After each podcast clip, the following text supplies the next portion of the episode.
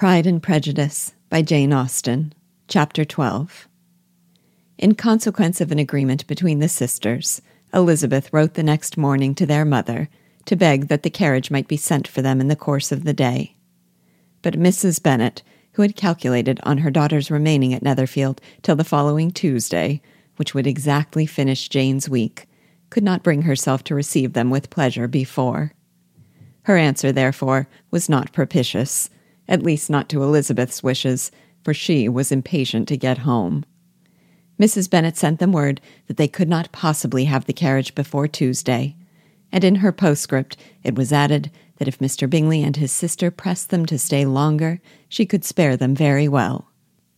Against staying any longer, however, Elizabeth was positively resolved, nor did she much expect it would be asked and fearful, on the contrary, as being considered as intruding themselves needlessly long, she urged Jane to borrow Mr. Bingley's carriage immediately. And at length it was settled that their original design of leaving Netherfield that morning should be mentioned, and the request made. The communication excited many professions of concern, and enough was said of wishing them to stay at least till the following day to work on Jane. Until the morrow, their going was deferred. Miss Bingley was then sorry that she had proposed the delay, for her jealousy and dislike of one sister much exceeded her affection for the other. The master of the house heard with real sorrow that they were to go so soon, and repeatedly tried to persuade Miss Bennet that it would not be safe for her, that she was not enough recovered. But Jane was firm where she felt herself to be right. To Mr. Darcy, it was welcome intelligence Elizabeth had been at Netherfield long enough. She attracted him more than he liked, and Miss Bingley was uncivil to her and more teasing than usual to himself. He wisely resolved to be particularly careful that no sign of admiration should now escape him, nothing that could elevate her with the hope of influencing his felicity. Sensible that if such an idea had been suggested, his behavior during the last day must have material weight in confirming or crushing it.